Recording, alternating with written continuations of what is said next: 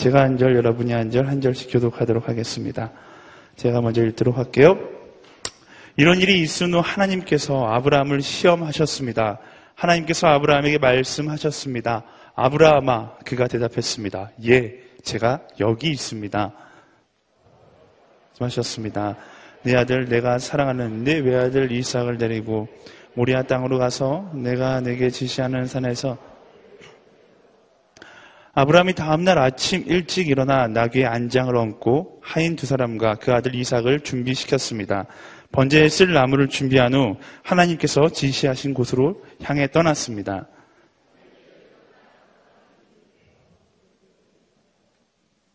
그가 하인들에게 말했습니다. 너희는 나귀를 데리고 여기 있으라. 나와 아이는 저기 가서 경배한 다음 너희에게 함께 돌아오겠다. 아브라함이 번제에 쓸 나무를 자기 아들 이삭의 등에 지었습니다.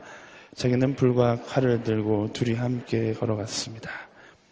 이삭이 자기 아버지 아브라함에게 말을 걸었습니다. 아버지, 아브라함이 대답했습니다. 왜 그러느냐, 내 아들아. 이삭이 말했습니다.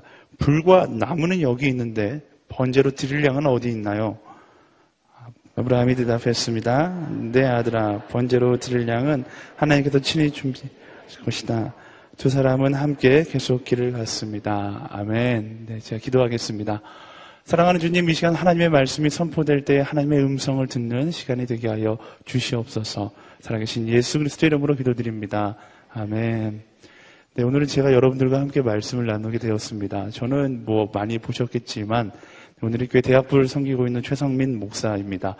어, 대학부에서 매번 설교하다가 이렇게 화요송년 집회나 청년부 예배 가서 설교하게 되면 굉장히 긴장이 많이 됩니다. 대학생들 앞에서는 대학생들의 언어로 이야기하고 대학생들의 마음을 가지고 이야기하는데 여기서는 굉장히 청년들의 마음을 가지고 이야기해야 될 것만 같은 어떤 그 무게감이 있어요. 예, 편안한 마음으로 들으시고 하나님께서 여러분 말씀 가운데 선포할 때는 최성민 목사의 말이 아니라 하나님의 말씀이 여러분 마음 가운데 선포되기를 소망합니다. 아멘. 인생이 80년이라고 가정했을 때 사람은 잠자는데 26년을 사용한다고 이야기합니다.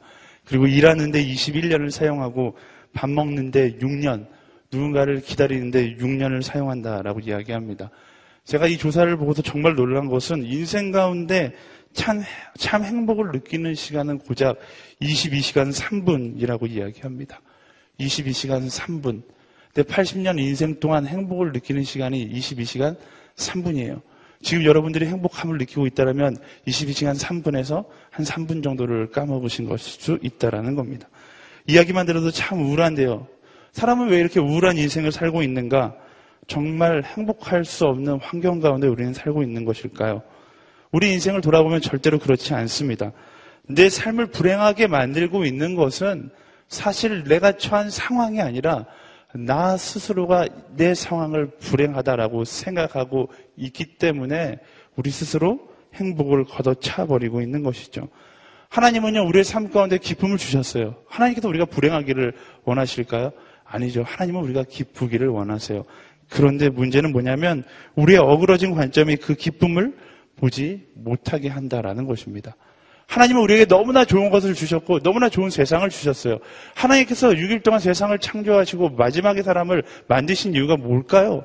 하나님께서 너무나 사람이 살기 좋은 세상을 창조하셨고 그 가운데서 기쁨을 누리게 하기 위해서 하나님께서 마지막으로 인간을 창조하신 것이잖아요. 근데 우리는요, 하나님께서 주신 그 많은 선물들을 우리의 어그러진 관점으로 보지 못하는 것입니다. 오히려 우리는 기뻐해야 하는 타이밍에 너무나 많은 걱정과 근심과 슬픔에 사로잡혀서 그 기쁨을 누리지 못한 채 절망 가운데 절망을 묵상하며 살고 있을 때가 너무나 많다라는 거예요.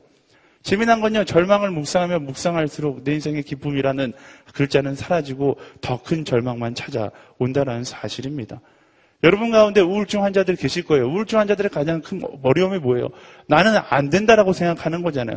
내 삶은 힘들다라고 생각하는 거예요. 내 삶은 힘들어, 힘들어, 끊임없이 누군가에게 힘들다라고 이야기하는데 그렇게 이야기하고 나면 내 삶의 힘듦이 사라질 것 같거든요. 근데 이야기하고 나면 사라지지 않아요. 그게 문제예요. 더 큰 문제는 뭐냐면 이야기하고 나면 더 큰 우울함이 내 삶 가운데 찾아온다라는 것입니다. 제가 대학부 설교 때도 이야기했는데 대학생들 가운데도 우울증 환자들이 너무나 많아요. 저에게 일주일에 뭐 수십 통 아니 수백 통 정말로 A4 용지로 이렇게 찍어내면 몇 벽쟁이 될 글자의 문자 메시지를 보내는 친구들이 있습니다. 문자를 읽어보면 다 우울하다는 얘기예요. 끊임없이 우울하다는 얘기예요. 처음엔 저도 그 단문에 하나하나씩 다 단문해 줬어요. 아, 너가 정말 힘들구나. 하나님은 그래도 널 사랑하셔. 제가 목회자니까 널 포기하지 않는다는 그 마음을 보여주기 위해서 끊임없이 단문을 보내줬어요. 근데 문제는 뭐냐면요. 제가 답해주면 답해질수록 이 친구가 희망을 갖는 것이 아니라 목회자한테 인정받았어. 뭘로 인정받은 거예요? 우울한 걸로 인정받았다는 거예요. 그리고 계속 끊임없이 우울한 문자를 보내는 거예요. 제가 이 친구에게 조건을 걸었어요. 야, 일주일만 나한테 우울하다 문자 보내지 말아봐. 성공했을까요? 아니요, 성공하지 못했어요. 자기는 그냥 우울하다는 것을 이야기하는 것만으로 만족하고 더 큰 우울함을 쫓아 살아간다라는 것입니다. 그런 인생 가운데 기쁨이 들어올래야 들어올 수가 없는 것이죠. 예전에요, 제가 시카고에 갈 일이 있어서 비행기를 탔는데, 어, 네, 이코노미를 타다 보니까 제 옆에 누가 앉을지 항상 설렘으로 기다리잖아요. 네, 그때 미혼이라서, 아, 내 옆에 누가 앉았으면 좋겠다. 어여쁜 자면 혹시 연예인이라도 타지 않을까 이런 마음으로 기다리고 있는데 미국 한 미국인 아주머니 한 2인분 정도 되시는 아주머니가 자리를 비집고 앉으시는 거예요. 근데 이 아주머니가 그냥 앉으시면 좋은데 막 안절부절 하시더니 갑자기 저에게 조심스럽게 이야기하는 겁니다. 영어로 이야기하시는데요. 저기요 학생 혹시 내 손을 잡아줄 수가 있어요? 이러는 거예요. 이 아주머니가 정신이 나가셨나 쳐다봤는데 아주머니가 막 이제 막 쓰러지실 것 같이 땀을 비질비질 흘리시면서 두려움에 떨고 계시는 거예요. 딱 보니까 그 비행기 공포증이 있으신 거죠. 고소공포증 같은 게 있으셔서 자기 인생 가운데 비행기를 거의 처음 타신다는 거예요. 자기가 아, 이 비행기를 타면 죽을 것만 같은 그런 두려움이 몰려온다는 겁니다. 그런데 그 아주머니 말을 듣고 있는데 제가 영어를 잘하지 못하지만 조금씩 조금씩 알아듣는 말로 듣다 보니까 이 아주머니가 보통 그냥 어렵다, 힘들다 이게 아니라 자기 유서를 쓰고 계시는 거예요. 이 비행기가 떨어져서 육지에 떨어질 것인지 태평양에 떨어질 것인지 떨어질 때 탄소 마스크가 내려오면 어떻게 차야 되는지 뭐 일어나지 않은 일들에 대해서 계속해서 걱정하시는 겁니다. 비행기가 한참 뜨고 있는데 나중에 호흡이 막 이렇게 제대로 못 쉬시는 거예요. 하, 하, 저도 미국 가는 비행기 처음 타봤거든요. 네, 창밖을 보면서 그 구름들 사이로 멋지게 경치를 보고 싶은데 이 아주머니가 제, 제 옆에서 거친 숨을 내쉬면서 하, 하, 하, 계속 이러고 계시니까 모든 것이 다 사라지기 시작하는 거예요. 결국 걱정과 근심으로 인해서 여행의 설렘의 기쁨도 다 잃어버린 채 자신에게 찾아오는 두려움만 묵상하면서 시간을 낭비해 버린 것이죠. 어쩌면 우리의 인생이 이 비행과 같은 시간일 수 있습니다. 너무나 많은 사람들이 기쁨의 시간을 누리며 살아가야 되는데 기쁨의 하루를 누리며 살아가야 되는데 두려움에 취해서 두려움이 너무나 많다 보니까 그 두려움 때문에 그 기쁨을 발견하지 못하는 거예요. 그게 문제인 거죠. 그리고 절망만 묵상하는 거예요. 충분히 행복할 수 있는데 충분히 기뻐할 수 있는데 나 스스로 난 인생이 끝났어 라고 이야기하면서 절망만 묵상하며 살아가고 있는 거죠. 정말 우리의 인생이 그렇게 절망적일까요? 내 삶에 주어진 현실 가운데 걱정과 근심만 하면서 시간을 낭비하는 것은 아닐까요? 우리가 잘 알고 있는 젤린스키 교수가 쓴 돈 허리, 돈 허리 비 해피라는 책에 보면요. 인간의 걱정의 96%는 쓸모없는 걱정이다라고 이야기합니다. 우리가 너무나 많이 쓸모없는 걱정을 하다 보니까 우리 인생 가운데 주어진 참된 행복을 찾지 못하는 거예요. 그래서 우리 인생 가운데 행복을 찾으려면 제일 먼저 내 인생 가운데 걱정, 두려움, 근심, 절망을 걷어내야 하는 것입니다. 사람들 보면요, 너무 복잡하게 살아가요. 내게 일어나지 않을 일들부터 모든 것을 다 걱정하며 염려하며 나의 인생을 스스로 복잡하게 만들며 살아갑니다. 그런데 그 복잡하게 만들어진 나의 인생을 조금은 단순하게 풀 필요가 있다라는 것이죠. 그게 성경 말씀이 이야기하고 있는 삶의 지혜인 거예요. 오늘 우리가 읽은 말씀에 보면요. 복잡하게 보이는 인생을 아주 단순하게 살았던 한 사람이 등장합니다.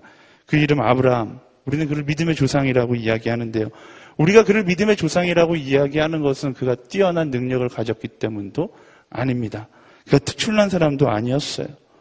그가 믿음의 조상이라고 이야기할 수 있었던 것은 그는 굉장히 단순한 사람이었기 때문입니다. 보통 중등부나 어린 친구들한테 설교할 때 저는 이 본문을 가지고 비영의 아브라함의 믿음을 본받으라라고 이야기합니다. 비영 뭐예요? 단순, 무식, 막 이런 얘기 많이 하잖아요. 근데 비영, 제가 아브라함을 비영이라고 이야기하는 것은 굉장히 단순한 거예요. 복잡하게 생각하지 않아요. 어떻게 단순할까요? 하나님 안에서 단순하게 살아가는 거죠. 오늘 아브라함의 단순함을 함께 나누고 복잡한 우리의 인생 가운데도 그 단순함이 선포되는 밤이 되기를 예수님의 이름으로 축복합니다. 아직 말씀을 다 선포하지 않았지만 옆 사람에게 먼저 선포하며 나갔으면 좋겠어요. 단순해질 지어다. 아멘. 이 시간에도 저희 설교를 들으면서 막 이제 복잡하게 생각하시는 분들이 있을 거예요. 그게 아니라 단순하게 말씀을 하나님의 말씀으로 받아들일 때 여러분 인생 가운데 놀라운 변화가 있을 것입니다. 1절과 2절 말씀 함께 읽어볼까요? 1절과 2절 시작. 이런 일이 있은 후 하나님께서 아브라함을 시험하셨습니다. 하나님께서 아브라함에게 말씀하셨습니다. 아브라함아 그가 대답했습니다. 예, 제가 여기 있습니다. 여호와께서 말씀하셨습니다. 내 아들 내가 사랑하는 내 외아들 이삭을 데리고 모리아 땅으로 가서 내가 내게 지시하는 산에서 그를 번제물로 바쳐라. 아멘. 하나님께서 어느 날 아브라함을 시험하기로 마음을 먹으시고 아브라함에게 말씀하시는 거예요. 아브라함아, 네가 사랑하는 네 외아들 이삭을 모리아 땅으로 가서 번제물로 바쳐라. 하나님께서 아브라함에게 요구하시는 것은 쉬운 요구가 아니었습니다. 그의 외아들 이삭이었어요. 쉬운 선택이 아니죠. 아니요, 말이 안 되는 시험인 거예요. 사랑하는 아들을 버리는 것도 아니고, 사랑하는 아들을 칼을 들고서 죽인 다음에 각을 떠서 번제물로 바치라라고 하나님께서 이야기하고 있는 것입니다. 말도 안 되는 이야기죠. 근데 하나님께서 그 말도 안 되는 이야기를 지금 아브라함에게 요구하고 있는 것입니다. 우리 삶 가운데 이해가 되지 않은 일들이 일어날 때가 있어요. 아브라함이 무슨 잘못을 한 게 아니에요. 그는 선하게 살았어요. 착하게 살았고요. 하나님을 경외하는 삶을 살았습니다.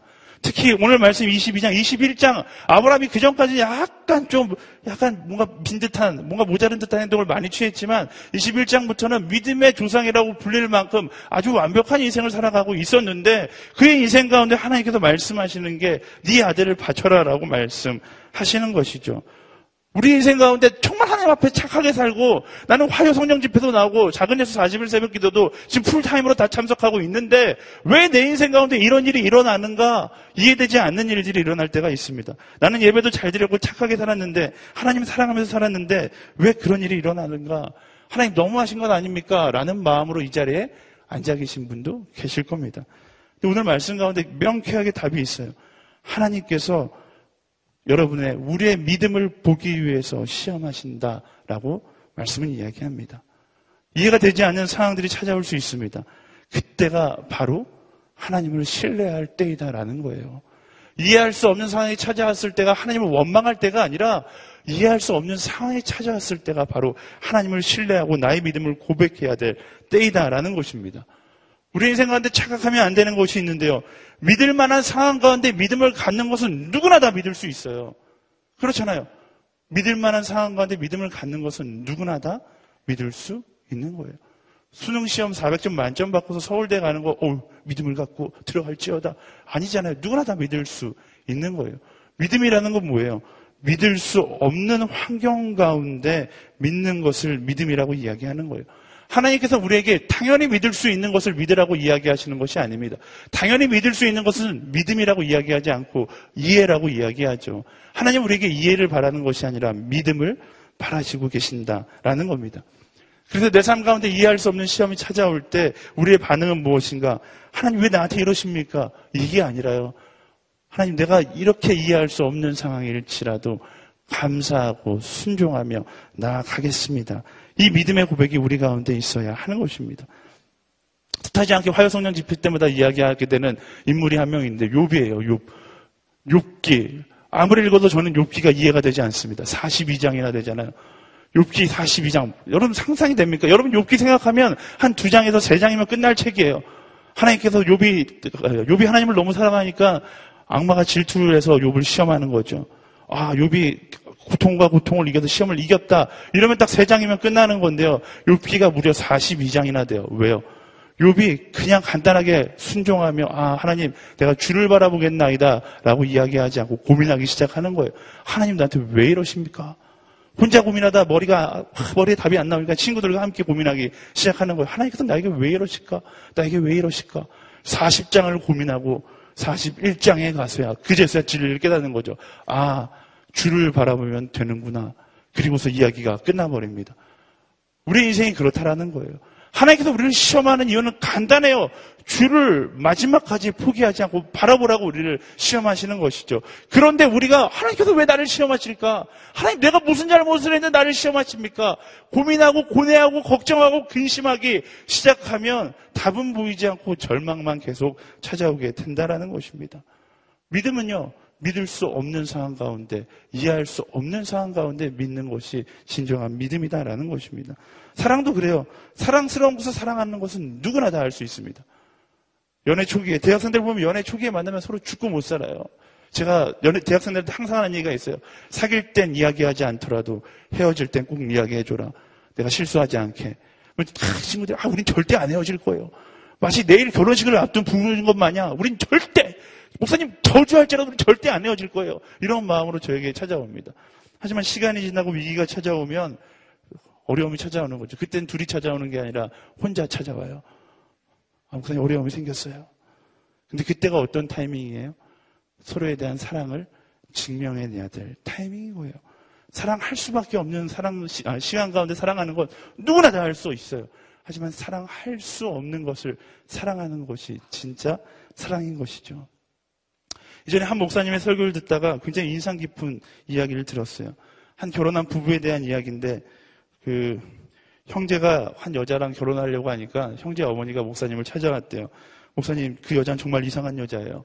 저 목사님 그 제 아들과 친하니까 제 아들과 친하니까 헤어지라고 권면해 주세요. 목사님이 그렇게 이야기했대요. 마지막 순간까지 반대하십시오. 마치 목사님께서 그 자기의 편을 들어주신 것처럼 목사님 마지막 순간까지 반대하십시오라고 이야기했대요. 다음 날이 되는데 그 형제와 자매가 같이 찾아왔대요. 목사님 저희 어머니가 저희를 너무 반대합니다. 어떻게 해야 될까요? 저희 어머니를 설득해 주세요. 목사님이 그렇게 이야기했다는 거예요. 어저께 어머니 만났다는 이야기는 하지 않고 마지막까지 버텨야 된다. 마지막까지 버텨야 된다. 목사님이 그 이론은 그런 거예요. 어머니가 마지막까지 치열하게 반대해도 마지막까지 버텨야지만 그게 진짜 사랑이다라는 거예요. 사랑할 수 있는 순간에 사랑하는 건 사랑이 아니라 마지막 순간 치열한 사랑. 와, 정말 로맨틱한 목사님 아닙니까? 이 로맨틱한 목사님이 오늘 이 교회 담임 목사님이 이재용 목사님이세요. 와, 목사님이 그 설교를 들으면서 와, 정말 로맨틱한 목사님을 나는 함께 사역하고 있구나라는 생각이 들었어요. 근데 어쨌든 너무나도 당연하고 명쾌한 진리 아닙니까? 사랑할 수 없는 순간에 사랑하는 게 진짜 사랑이고요. 하나님 앞에서 믿을 수 없는 순간에 믿음을 고백하는 것이 진짜 믿음이다라는 것입니다. 나는 정말로 거룩한 삶을 살아왔는데 나는 하나님과 동행하는 인생을 살아왔는데 이상하게 모든 것이 꼬일 때가 있습니다. 모든 것이 꼬인다고 느껴질 때가 우리가 계산할 때가 아니에요. 내가 뭐가 잘못됐지? 그것을 계산하는 것이 아니라 하나님 앞에 엎드리고 죽게 더 맡기고 나아가야 할 때이다라는 것입니다. 이해할 수 없는 상황 가운데 우리에게 필요한 건 원망과 분석이 아니라 감사와 순종인 거예요. 이해할 수 없는 그 순간 감사와 순종으로 주를 바라보는 여러분들이 되기를 예수님의 이름으로 축복합니다. 하나님을 향한 원망은요, 나의 삶을 절망적으로 만들고 나의 삶을 복잡하게 만드는 것입니다. 하지만 반대로 순종하기 시작하면 내 삶이 명쾌해지기 시작하는 거예요. 아주 간단해요. 성경의 이치는 간단합니다. 우리가 말씀에 순종하면 삶이 명쾌해지고요. 나의 욕심에 순종하면 삶이 복잡해지는 거예요. 근데 말씀에 순종하지 못하는 사람들이 있습니다. 세상 사람들 빼고요. 세상 사람들은 다 말씀에 순종하지 않죠. 말씀에 순종하지 못하는 그리스도인 누가 있을까요? 믿음은 있는데 자신의 야망이 너무 큰 사람들. 믿음은 있는데 내 욕심이 너무 큰 사람들은 말씀에 순종하지 못해요. 말씀 앞에서 갈팡질팡, 우유부단한 길을 걸어가게 되는 거죠. 그렇게 자꾸만 나의 욕심이 쌓여지면 말씀과의 갈등이 찾아오기 시작합니다. 그리고 머릿속에 계산이 막 많아지는 거예요. 그리고 머릿속에 계산이 많아지면 많아질수록 나의 인생이 복잡해지기 시작하는 겁니다. 제가 여러분들에게 확실하게 이야기할 수 있는데 인생을 복잡하게 사시는 분 하나님께서 믿음을 가지라고 말씀하십니다. 믿음의 사람은요 인생이 복잡하지 않아요. 믿음의 사람은 인생이 명쾌합니다. 믿음의 사람은 시험 가운데 있을지어도 지어도 인생은 항상 명쾌하게 되어 있는 거예요. 오늘 말씀의 주인공 아브라함도 한때 굉장히 복잡한 인생이었어요. 잘 아시잖아요. 창세기 12장 이집트로 가서 바로의 왕 자신의 너무 이쁜 아내를 둔 게 실수였어요. 너무 이쁜 사라를 자기 아내로 두고 있으니까 사라가 자기 아내라고 이야기하면 자기가 죽임을 당할까봐 계산하기 시작하는 거예요. 어떻게 해야 되지? 어떻게 속이자. 속이자. 얼마나 속이는 게 힘들었겠어요. 그렇게 복잡하게 살았어요. 12장 한 번뿐만 아니라 또 더 나와서 20, 21장인가요? 아비멜렉 앞에서 또 한 번도 그 나이 이제 나이도 많이 먹었는데 혼자 그렇게 생각했는지도 모르겠어요. 나내 아내를 보고서 또 반할지도 몰라. 또 속이자, 속이자 그런 인생을 살아갔던 사람이 아브라함이에요. 근데 산전수전 다 겪고 하나님한테 혼나고 혼나서 오늘에 도달한 그가 깨달은 진리는 뭐였어요? 고민도 타협도 아니라 말씀 그대로 순종하자라는 거예요. 3절 말씀 읽어보겠습니다. 3절 말씀. 시작. 아브라함이 다음날 아침 일찍 일어나 나귀의 안장을 얹고 하인 두 사람과 그 아들 이삭을 준비시켰습니다. 번제에 쓸 나무를 준비한 후 하나님께서 지시하신 곳을 향해 떠났습니다. 아브라함이 출발한 시간이 언제라고 이야기해요? 다음날 아침 일찍이라고 이야기합니다. 아브라함에 관한 영화를 보면 이 장면에서 잘못 묘사해요. 아브라함에 관한 영화들 보면 거의 대부분 아브라함이 하나님의 이삭을 바쳐라. 딱 이 명령을 듣고서 밤새 고민해요. 고민하고 고뇌하고 하나님 어떻게 하, 어떻게 합니까? 고민하고 고뇌하다가 터벅터벅 아들을 데리고 모리아산을 향해 가는 장면이 영상 가운데 연출됩니다. 근데 말씀은 그렇게 이야기하지 않고 있어요. 아침 일찍 일어나 라고 이야기하고 있어요. 고민하지 않았어요. 아침 일찍 일어나 그냥 가는 거예요. 단순하게 순종하고 있는 그런 아브라함의 모습을 볼 수 있습니다. 왜냐면요. 하나님의 말씀은 우리가 고민할 문제가 아니에요. 말씀은 순종의 문제입니다. 많은 사람들이 굉장히 어리석게 생각하는데요. 말씀이 선택의 문제라고 생각하거든요. 아니요. 말씀은 선택할 오지선다형을 적어놓은 책이 아니라 말씀은 우리가 따라가야 될 진리를 적은 거고 인생의 해답을 적어놓은 거예요.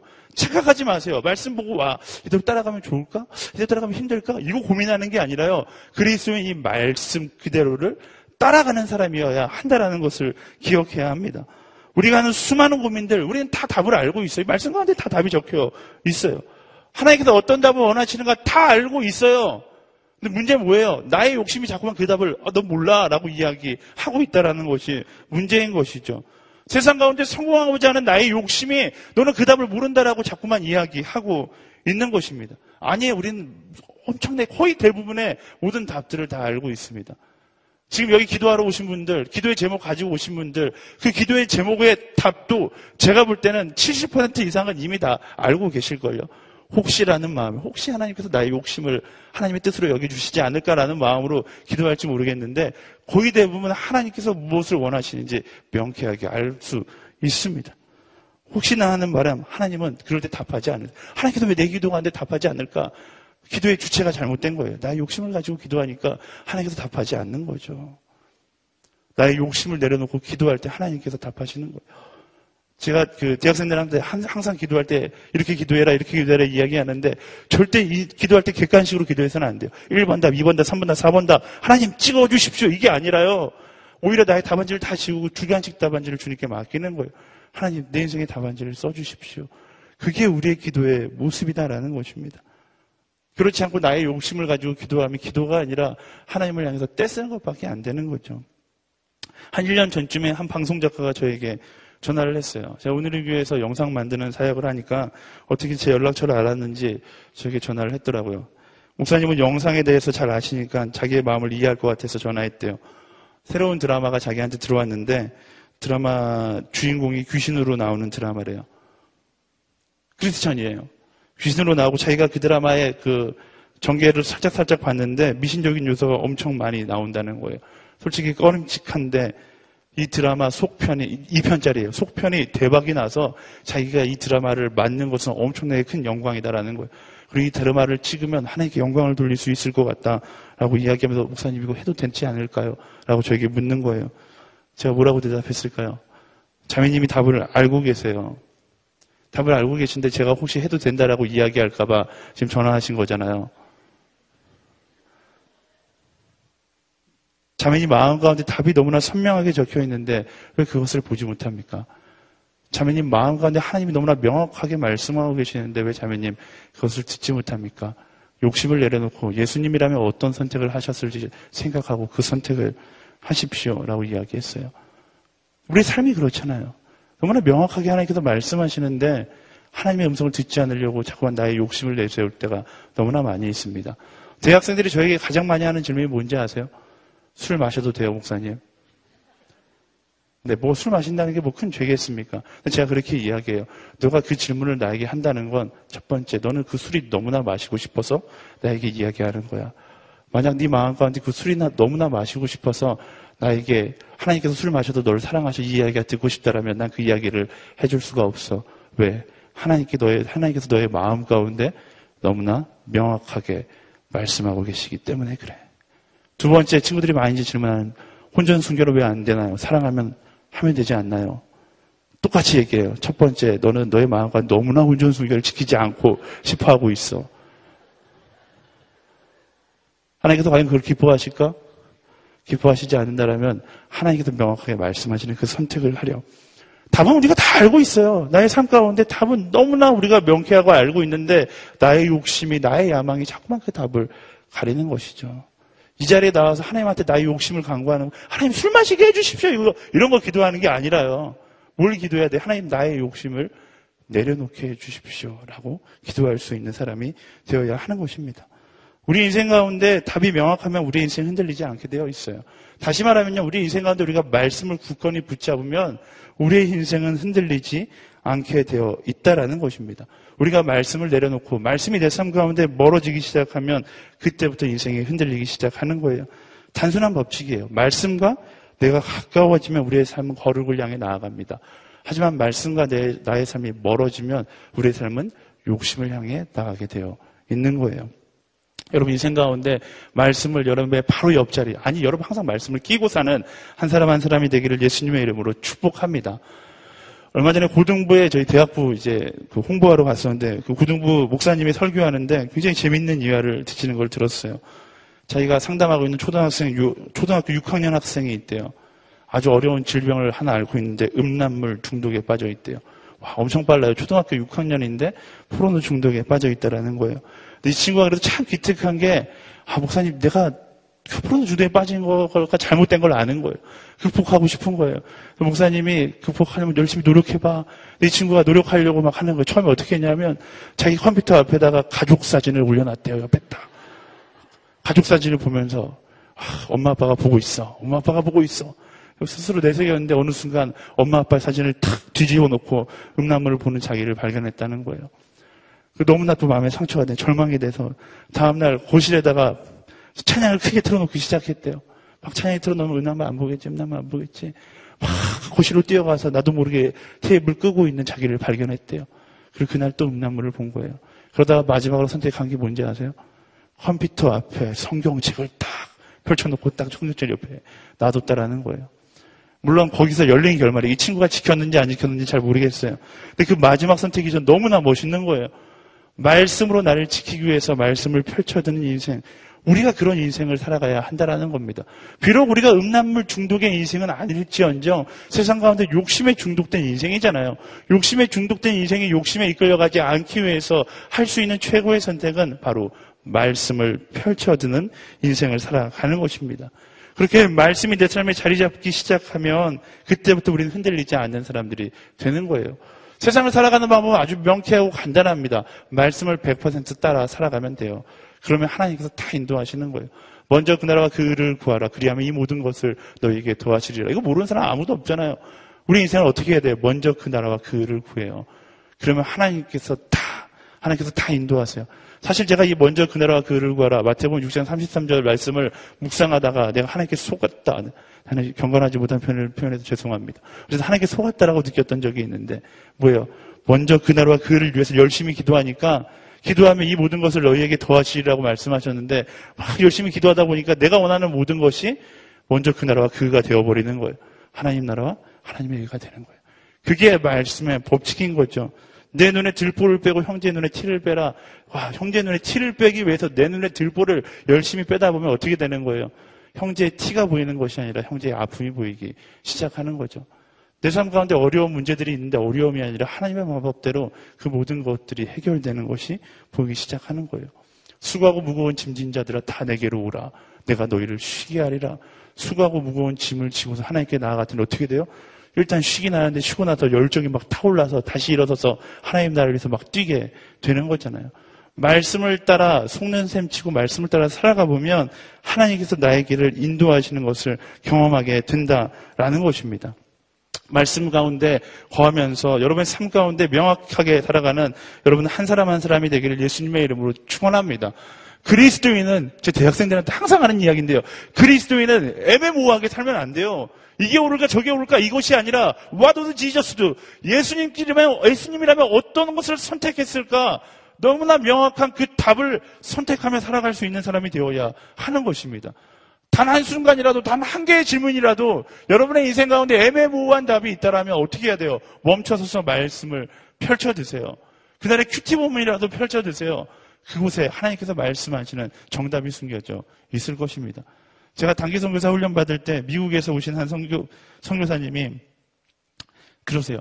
이분은 엄청난 QT 신봉자, 생명의 삶의 신봉자세요. 같이 살다가 하루를 살다가 어려움이 생기면요 의논할 생각을 안 하고 막 숙소로 뛰어가세요. 생명의 삶을 펼쳐들고 오늘 주님 말씀 안에 답이 있을 거야 이러면서 살아가세요.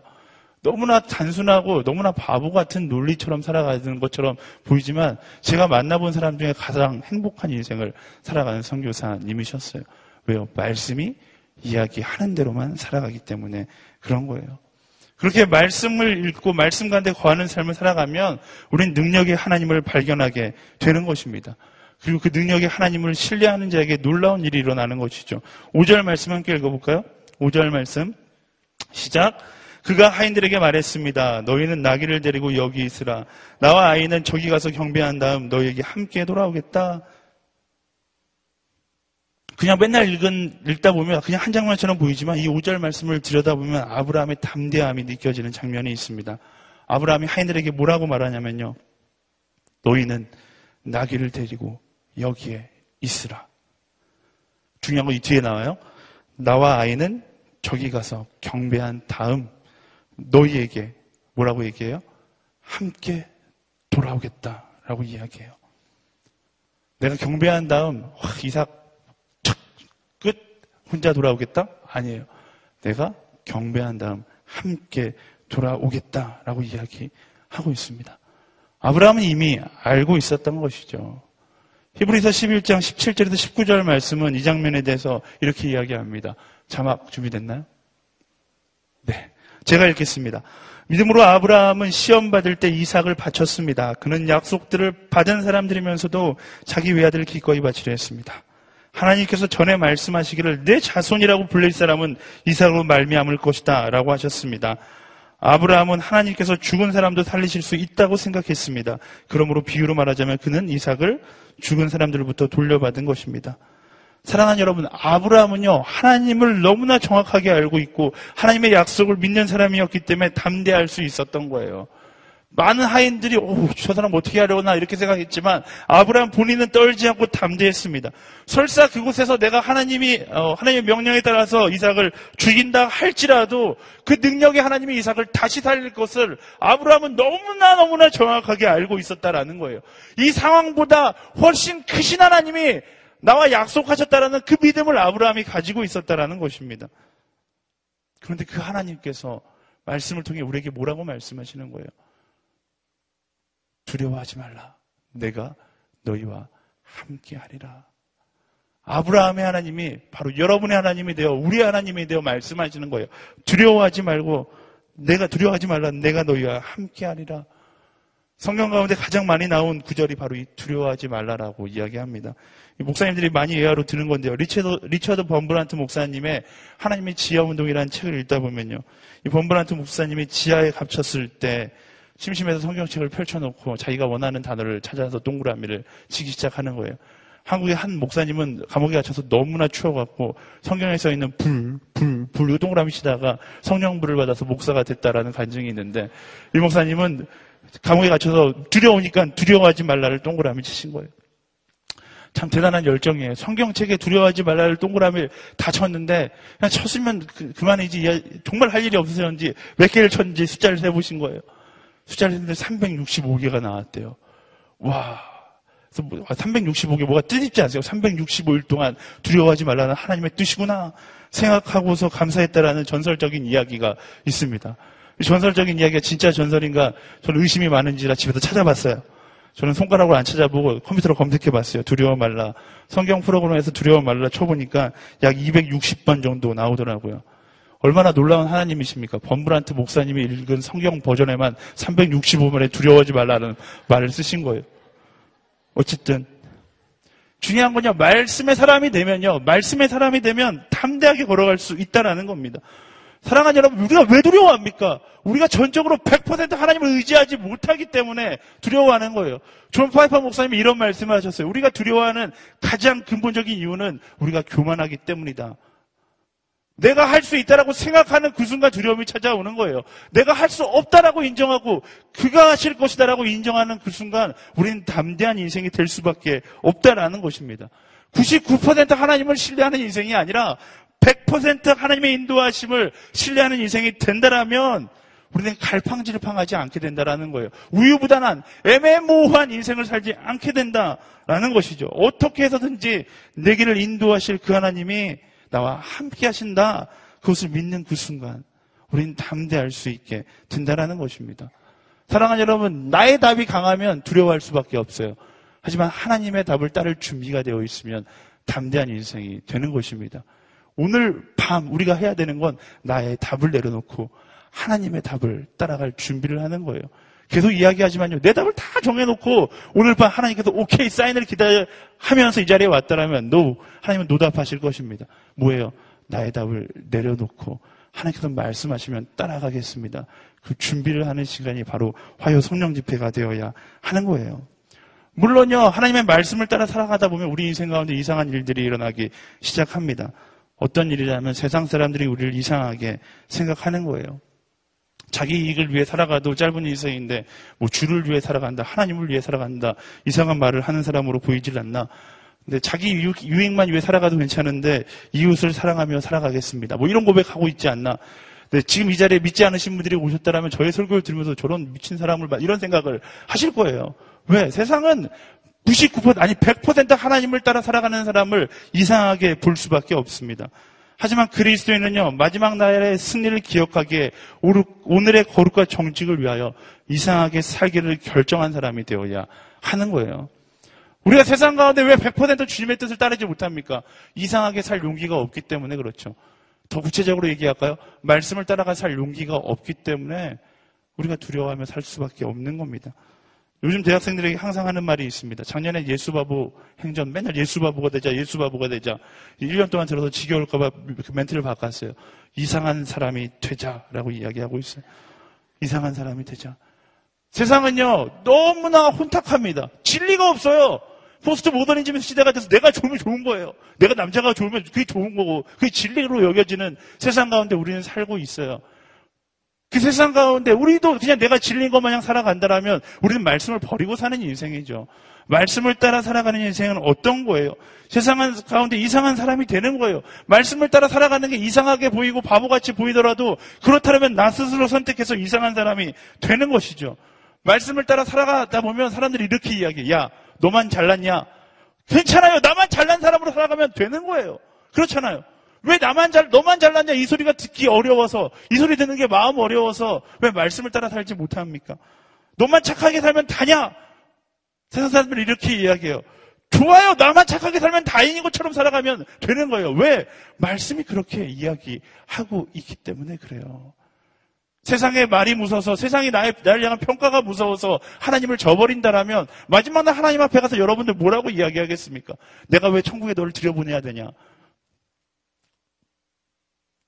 뭐라고 대답하시겠어요?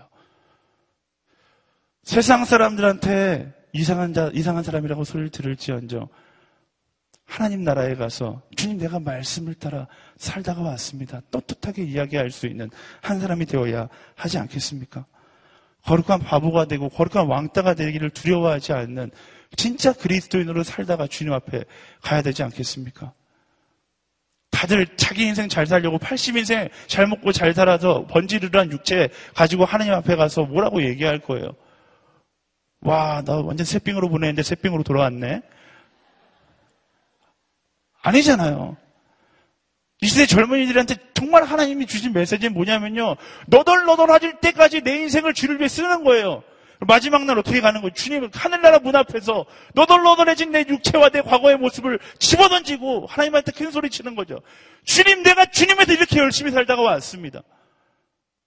그리스도인이라면 적어도 그런 떳떳함과 그런 당당함을 가지고 살아야 되지 않겠습니까? 눈치 보면서 세상의 눈치 보면서 오늘만 잘 살아가면 되지. 이게 그리스도인의 삶이 되어야 돼요. 아니에요. 하나님 보시기에 떳떳한 인생. 세상에 보기엔 이상하다라면 이상하게 살아가는 것을 선택할 수 있는 그런 한 사람 한 사람이 되어야 하는 곳입니다. 세상은 이상한 사람이 변화시키게 되어 있어요. 한국의 기독교가 어떻게 왔어요?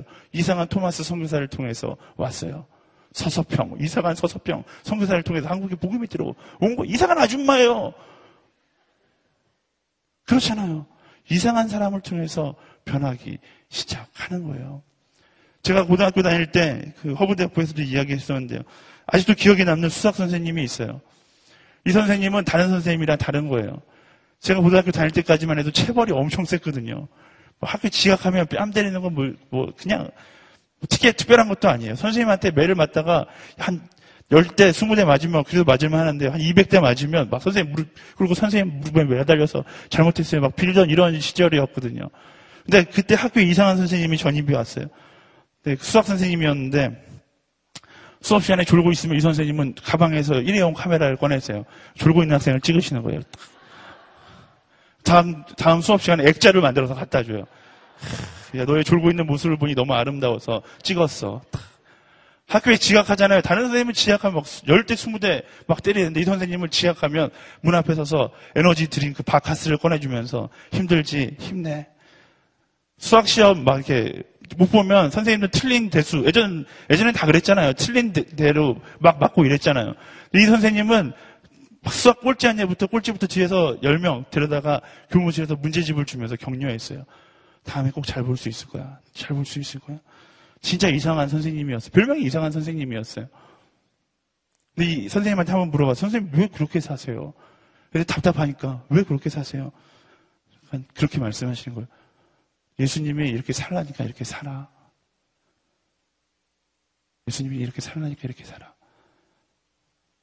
그 대답을 듣는데 그 이상한 선생님이 예수님처럼 보이기 시작하는 거예요. 그리고 그 이상한 선생님을 통해서 학교가 조금씩 조금씩 변하고요. 가장 놀라운 변화는 제가 이 자리에 목사가 되었다라는 거죠. 사랑하는 여러분, 이상한 사람이 세상을 변화시키는 것입니다. 그리스도인이 이상한 사람이 되는 것을 거절한다면 여러분을 통해서 하나님은 세상 가운데 놀라운 변화를 일으키실 수 없는 거예요. 사랑하는 여러분, 이상한 사람이 되기를 예수님의 이름으로 축원합니다. 우리 옆 사람에게 좀 이상한 축복이지만 할까요? 이상한 사람이 될지어다. 아멘. 네, 아브라함 역시 진짜 이상한 사람이었습니다. 근데 그 이상한 아브라함의 모리아산 사건 결말은 정말로 해피엔딩이고 제일, 제가 성경 말씀 가운데 제일 좋아하는 장면이 바로 이 마지막 장면인데요. 오늘 본문 말씀이 없더라고요. 어, 창세기 22장 10절에서 12절까지 말씀 자막 네, 다 같이 읽어보겠습니다. 아브라함이 손에 칼을 들고 아들을 죽이려고 했습니다. 그때 여호와의 천사가 하늘에서 아브라함을 불렀습니다. 제가 여기 있습니다. 천사가 말했습니다. 그 아이에게 손대지 마라. 그에게 아무것도 하지 마라. 내가 내 아들, 곧 내 외아들까지 내게 아끼지 않았으니 이제 내가 하나님을 경외하는 것을 내가 알았노라. 저는 이 장면을 너무 좋아합니다. 그 제가 대학교 때 송실대학교를 나왔거든요. 김혜공 교수님이라고 기독교학과 교수님이 계신데 성경 묵상법을 저에게 가르쳐 주시는데 그런 말씀을 하시는 거예요. 성민아, 성경을 말씀을 준비할 때는 한 시간 동안 성경을 읽으면 갈릴리 바닷가에 파도 소리가 들리기 시작할 거야. 두 시간 동안 말씀을 읽으면 베드로가 이야기하는 소리가 들려. 세 시간 동안 그 말씀을 읽으면 바닷가에 두 발을 담그고 있는 베드로가 너가 되어 있을 거다. 멋지지 않습니까? 완전 시적인 이 표현에 제가 푹 빠져서 말씀을 준비할 때마다 3시간 동안 22장 10절에서 12절 이 세 구절을 3시간 동안 읽으면 한 천번을 읽거든요. 천번을 칵 읽는 거예요. 근데 천 번을 읽으면 놀라운 일이 제 인생 가운데 나타나기 시작합니다. 여러분도 속는셈 치고 한번 읽어보세요. 딱 읽는데 놀라운 장면이 나타났어요. 제 눈앞에서 아브라함이 이삭을 바치는 장면이 딱 보이는 거예요. 이것도 보통 영화 볼 땐 그러잖아요. 아브라함이 이 영화를 여러분 영화 감독이라면 어떻게 편집하시겠습니까? 보통 그렇게 생각해요. 아브라함이 고민하고 고뇌하고 마지막까지 당당하게 왔는데 하, 나님께서 언제 응답하시나 주변을 살피다가 기도하다가 잠깐 계속 시간을 끄는 거예요. 그리고서 칼을 들었다가 팔을 떨고 내려놨다가 다시 칼을 들고 팔을 떨다가 오 내려치려는 하는 순간 멀리서 하나님의 인자한 음성이 들리는 거예요. 아브라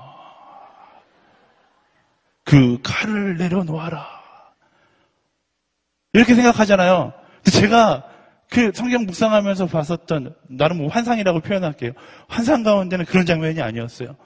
아브라함이 이삭을 눕히는 거예요. 눕히고 묻고 뭐볼그 관찰할 겨를도 없이 눕히고 묻고 칼로 이렇게 탁 내려 찍으려는 거예요. 아주 자연스럽게. 근데 그때 하나님이 부르는 거예요. 하나님이 화들짝 놀라서 아브라 이렇게 자기 하나님 신나려는 아브라 이렇게 불러야 되는데 아니 아브라함 아브라함 이렇게 부르시는 거예요.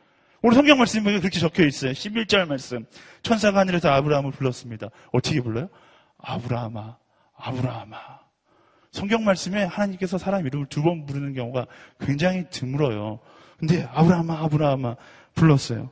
얼마나 아브라함이 무식했던지 하나님마저 당황해서 아브라함의 이름을 두 번 부르는 거예요. 근데 저는 그렇게 생각합니다. 이 장면을 묵상하면서 확신이 들었어요. 하나님께서 아브라함을 축복하신 이유는 그가 무식했기 때문이다. 하나님을 당황시킬 만큼 무식할 정도로 말씀에 순종하는 사람이었기 때문이다라는 것입니다. 사랑하는 여러분, 순종은 이렇게 하는 거예요. 멋있지 않습니까? 제 평생의 소원이에요. 제 이름이 하나님께 두 번 불리는 거. 성민아, 성민아! 와. 저는 그, 그게 천국행 직행 열차 같아요. 성민아, 성민아! 그리고 탁 하나님, 하나님 앞에 가서, 야, 왜 이렇게 성급하게 그랬어? 하나님 이렇게 말씀하시는 그 대화를 나누는 걸 항상 꿈꾸곤 합니다. 사랑하는 여러분, 그런 믿음의 순종을 가지고 살아가는 여러분들이 되기를 예수님의 이름으로 축복합니다. 이 무모할 정도의 순종이 있다 보니까 창세기 22장 18절 말씀 하나님께서 뭐라고 말씀하시냐면요. 네가 내 말에 순종했으므로 내 자손을 통해 이 땅에 모든 민족들이 복을 받을 것이다. 아멘. 하나님 말씀 앞에 순종하는 인생 가운데 축복이 있는 것입니다. 하나님께서 당황할 정도로 말씀에 무식하게 순종하는 사람, 철저하게 하나님 중심적으로 사는 인생, 그것이 아브라함을 믿음의 조상으로 세우신 이유고 복의 근원이 되게 하신 이유예요. 시편 1편은 이렇게 이야기합니다. 복 있는 사람은 악인의 죄를 쫓지 아니하고 죄인의 길에 서지 않고 오만한 자리에 자리에 앉지 아니하고 뭐라고 얘기해요? 오직 여호와의 율법을 취하로 묵상하는 자로다. 세상을 살아가는데 나의 욕심의 기준을 가지고 살아가는 사람이 아니라 무식할 정도로 이 말씀의 기준을 가지고 이상한 사람으로 살아갈 때 그 인생을 복 있는 인생이라고 말씀은 이야기하고 있습니다. 내 욕심 나의 깨가 아닌 말씀을 쫓아 하나님을 놀라게 하는 사람, 바로 여러분들 한 사람 한 사람, 저와 여러분, 우리가 되기를 예수님의 이름으로 축복합니다. 말씀을 정리하겠습니다.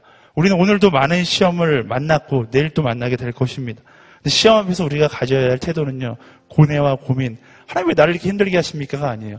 순종하고, 단순해지고, 나의 욕심의 수치를 끄고, 의지하고 나아가면 되는 거예요. 그러면 하나님께서 내 삶을 통해서 놀라운 일을 이루시기 시작한다라는 것입니다. 우리가 고민하고 고뇌하고 힘들어하며 힘들어할수록 하나님은 그것을 바라보고 슬퍼하세요. 소민아, 내가 너에게 편지 보냈잖아. 내가 너에게 이미 말했잖아. 그 말씀을 붙잡고 말씀을 따라 살아가. 두려워하지 마. 내가 너와 함께 하겠다. 여러분의 인생 가운데 하나님의 메시지가 정말로 간증의 메시지로 선포되기를 예수님의 이름으로 축원합니다. 마지막 한 가지 제 간증 하나 하고 말씀 마칠게요. 이제 2017년도 카운트다운이 시작되잖아요. 이제 5월 달에 카운트다운이 있게 되는데요. 2년 전 카운트다운 제가 기획이었어요. 행사 기획. 마지막 날 장충체육관 오셨던 분들은 아시겠지만 여러분은 굉장히 은혜 가운데 예배를 드렸을지언정 장충체육관 집회를 준비하는 저는 정말로 하나님 하나님 바로 코앞까지 갔다 왔어요. 행사를 준비하는데 무슨 문제가 그렇게 많이 일어나는지 하는 일마다 다 꼬이고 여러분들 집회에서 와 은혜롭다 생각했지만 집회 그 바로 전날 밤에도 행사 준비하려고 무대를 설치하고 있는데 갑자기 사이렌 소리가 막 울리, 아 울리는 거예요. 그랬더니 어, 장충체육관 그 소방 시스템이 잘 되는지 몰랐어요. 사이렌 소리가 울리더니 장충체육관이 다 밀실이 되어버린 거예요. 착착착착. 영화의 한 장면처럼 탁. 그리고 딱 한 7분 정도 지났을까요? 장충체육관 문을 발로 팍 막 차고 소방차 아저, 소방차 아니 소방서 아저씨들이 한 30명이 때로 막 뛰어 들어오는 거예요. 뭐지? 안 그래도 시간이 모자라 죽겠는데 어떻게 된 거지? 난리가 났어요. 장충체육관 관계자들이 다 와서 저에게 엄청 화를 내는 거예요. 무슨 일을 한 거냐? 나는 잘못한 게 없습니다. 네, 너가 잘못했기 때문에 사이렌이 울린 거 아니에요? 저는 잘못한 게 없습니다. 그날 밤 모든 공사가 다 중지되고요. 이제 다 집으로 돌아. 내일 집회가 못할 수도 있습니다. 이것이 굉장히 큰 문제이기 때문에 그 당시 메르스 때문에 서울시에서 모든 행사를 다 취소시키고 있었거든요. 행사를 못할 수도 있습니다. 무대 설치는 다 끝났고 행사는 못할 수도 있습니다라고 얘기하고 마음이 한켠이 답답해진 거예요. 제가 오늘 이렇게 해서 수많은 행사를 기획해봤지만 한 번도 그렇게 그런 경험이 없었거든요. 다음날 새벽 4시 반에 혼자 장충체육관에 가서 장충체육관 다 완성되지 않은 무대 한가운데 누워서 하나님 나한테 왜 이러십니까? 아니, 너무하신 거 아니에요? 하나님을 막 원망하기 시작했어요. 근데 하나님이 제 마음껏 이야기하시는 거예요. 성민아, 잘 될 거야. 걱정하지 마. 부끄러운 얘기지만 하나님한테 뭐라고 얘기하냐면요. 하나님, 하, 자의반, 타의반으로 이제 성교 가야 될 것 같습니다. 더 이상 오늘 이렇게 제가 발둘 곳이 없습니다. 이 행사 하나 말아먹으면 전 끝이에요. 절 성교 보내고 싶으셨군요, 하나님. 막 이러면서 기도했어요. 근데 하나님이, 하나님의 미소가 느껴지는 거예요. 막 웃으면, 너 성교 가도 되는데, 이런 마음으로 안 보낼 테니까 걱정하지 마. 두려워하지 마라. 그리고 행사가 시작됐어요. 행사가 시작되는 그 순간까지 모든 것이 다 보였거든요. 리허설 하면서도 와 리허설을 바라본 사람도 알고 이게 행사인가라는 생각이 들 정도로 정말로 모든 것이 어려웠어요. 근데 행사가 시작됐는데 여러분들이 보았을지 모르지만 저는 보았어요. 무대에서 하나님의 천사가 뛰어다니면서 행사를 진행하는 거예요. 행사 내내 제가 PD를 봤는데 PD 보면서 막 울었어요. 오늘 이렇게 수많은 행사를 하면서 한 번도 내가 실패한 적이 없다는 자부심이 있었거든요. 근데 내가 할 수 없다라는 고백을 할 때 하나님께서 내 인생 가운데 가장 아름다운 장면을 목격하게 하시는 거예요. 그리고 화사님께서 말씀하시는 거 마지막 장면이 하나님이 너무, 하나님이 너무 얄미워서 봤지 내가 하는 거 이거 봤으니까 이제 너가 가고 싶을 때 가라고 말씀하시는 거예요. 사랑하는 여러분 그 능력이 하나님이 여러분의 인생을 책임지고 계십니다. 아무것도 할 수 없다라고 절망이 느껴지는 그 순간 하나님께서 말씀하세요. 두려워하지 마라. 내가 너와 함께함이라. 세상 사람들은 아침에 눈을 뜰 때마다 괴로워합니다. 눈앞에 펼쳐진 하루라는 시간이 나를 억누르기 때문에 그래요. 그래서 조금이라도 벗어나고 싶어서 술을 마시고 쾌락하게 취한 채 살아갑니다. 그리고 다음날 아침에 깨어나서 다시 와우 짜증나 라고 일어나게 되는 거죠. 하지만 그리스도인의 아침은 그렇지 않습니다. 그리스도인의 아침은 눈을 뜨는 그 순간 오늘 또 새롭게 살게 하신 어제의 죽음을 이기고 나를 새롭게 살게 하셔서 기쁨 가운데 하루를 보내게 하신 하나님의 은혜에 감사하며 더 큰 하나님의 은혜를 기대하며 새로운 하루를 시작하게 되는 것입니다. 사랑하는 여러분 두려워하지 마십시오. 말씀 안에서 감사하시고요. 순종하세요. 두려워하지 마세요. 아무리 절망이 내게 몰려온다 할지라도 두려워할 필요 없어요. 능력의 하나님이 아브라함의 하나님이 말씀하세요. 내가 너와 함께할니라. 두려워하지 말고 순종하십시오. 아브라함이 하나님의 은혜를 경험하고 맞이했었던 무리아 삶의 그 아침의 은혜가 바로 우리 인생의 날마다 매일 아침 선포될 것입니다. 다 이해할 수 없을 때가 있습니다. 하지만 그 이해할 수 없을 때 우리가 해야 되는 게 뭐라고요? 온맘 다해 주님을 바라보는 것입니다. 사랑하는 여러분, 이 시간 주님과 함께하며 나가기를 소망합니다. 주님과 함께 거하며 하나님만을 의지하며 나아가겠습니다. 99%가 아니라 100% 주님께 집중하며 나아가겠습니다. 우리 함께 찬양하며 고백하며 그 하나님께 나의 마음을 드리며 나아갔으면 좋겠습니다. 주님과 함께하는 주님과 함께하는 이 고요한 시간 주님의 보좌 앞에 내 마음을 쏟네. 모든 것 아시는 주님께 감출 것 없네. 내 맘과 정성 다해 주 바라나이다. 나 염려하지 않아도 나 염려하지 쓸것다 알고 계십니다. 나의 염려가 아무런 의미가 없는 거예요. 나 오직 주의 얼굴 구하게 하소서 다 이해할 수 없을 때가 있습니다. 다다 이해할 수 없을 때라도 감사하며 날마다 순종하며 주 따르오 바라봅니다. 맘 다해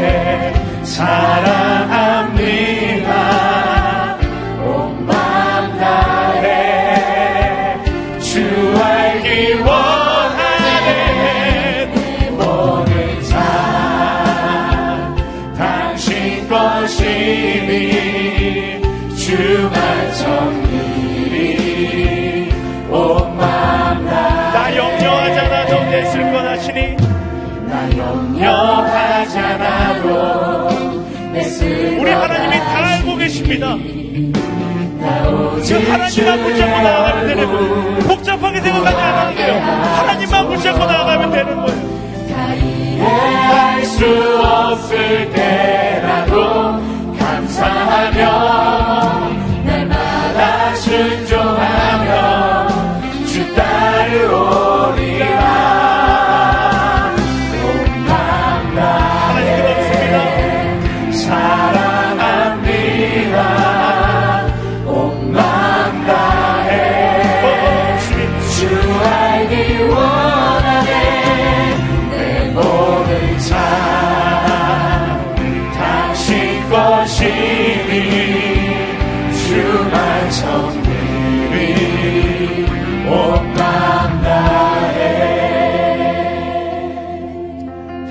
앉아서 찬양하기에 마음에 막 꿈틀꿈틀 거리지 않으십니까? 우리 다 같이 자리에서 일어나서 함께 다시 고백했으면 좋겠습니다.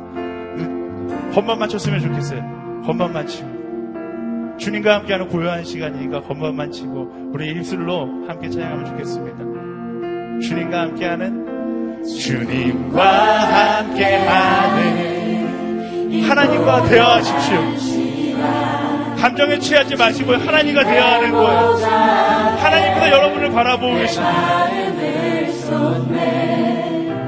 모든 것 아시는 주님께 감출 것 없네 내 마음과 정성 다해 주만 이절 나 염려하잖아도 여러분의 고백이에요. 나 염려하잖아도 나 염려하잖아도 애쓸 것 아시니 나 오직 주의 얼굴 구하게 하소서.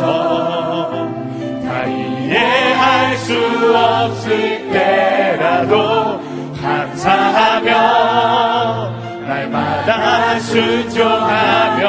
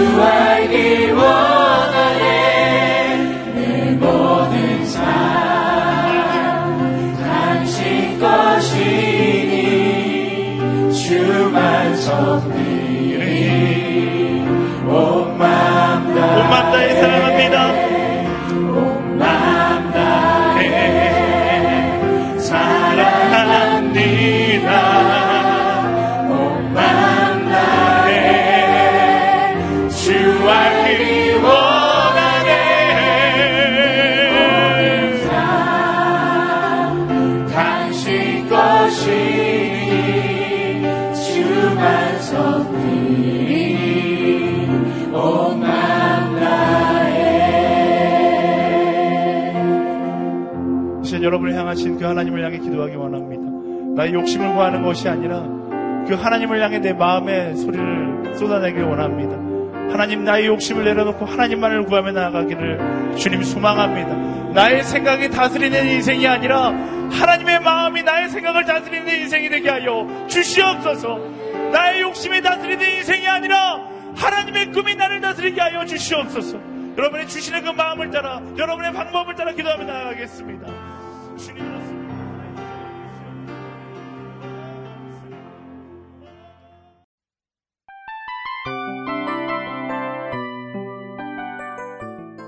이 프로그램은 청취자 여러분의 소중한 후원으로 제작됩니다.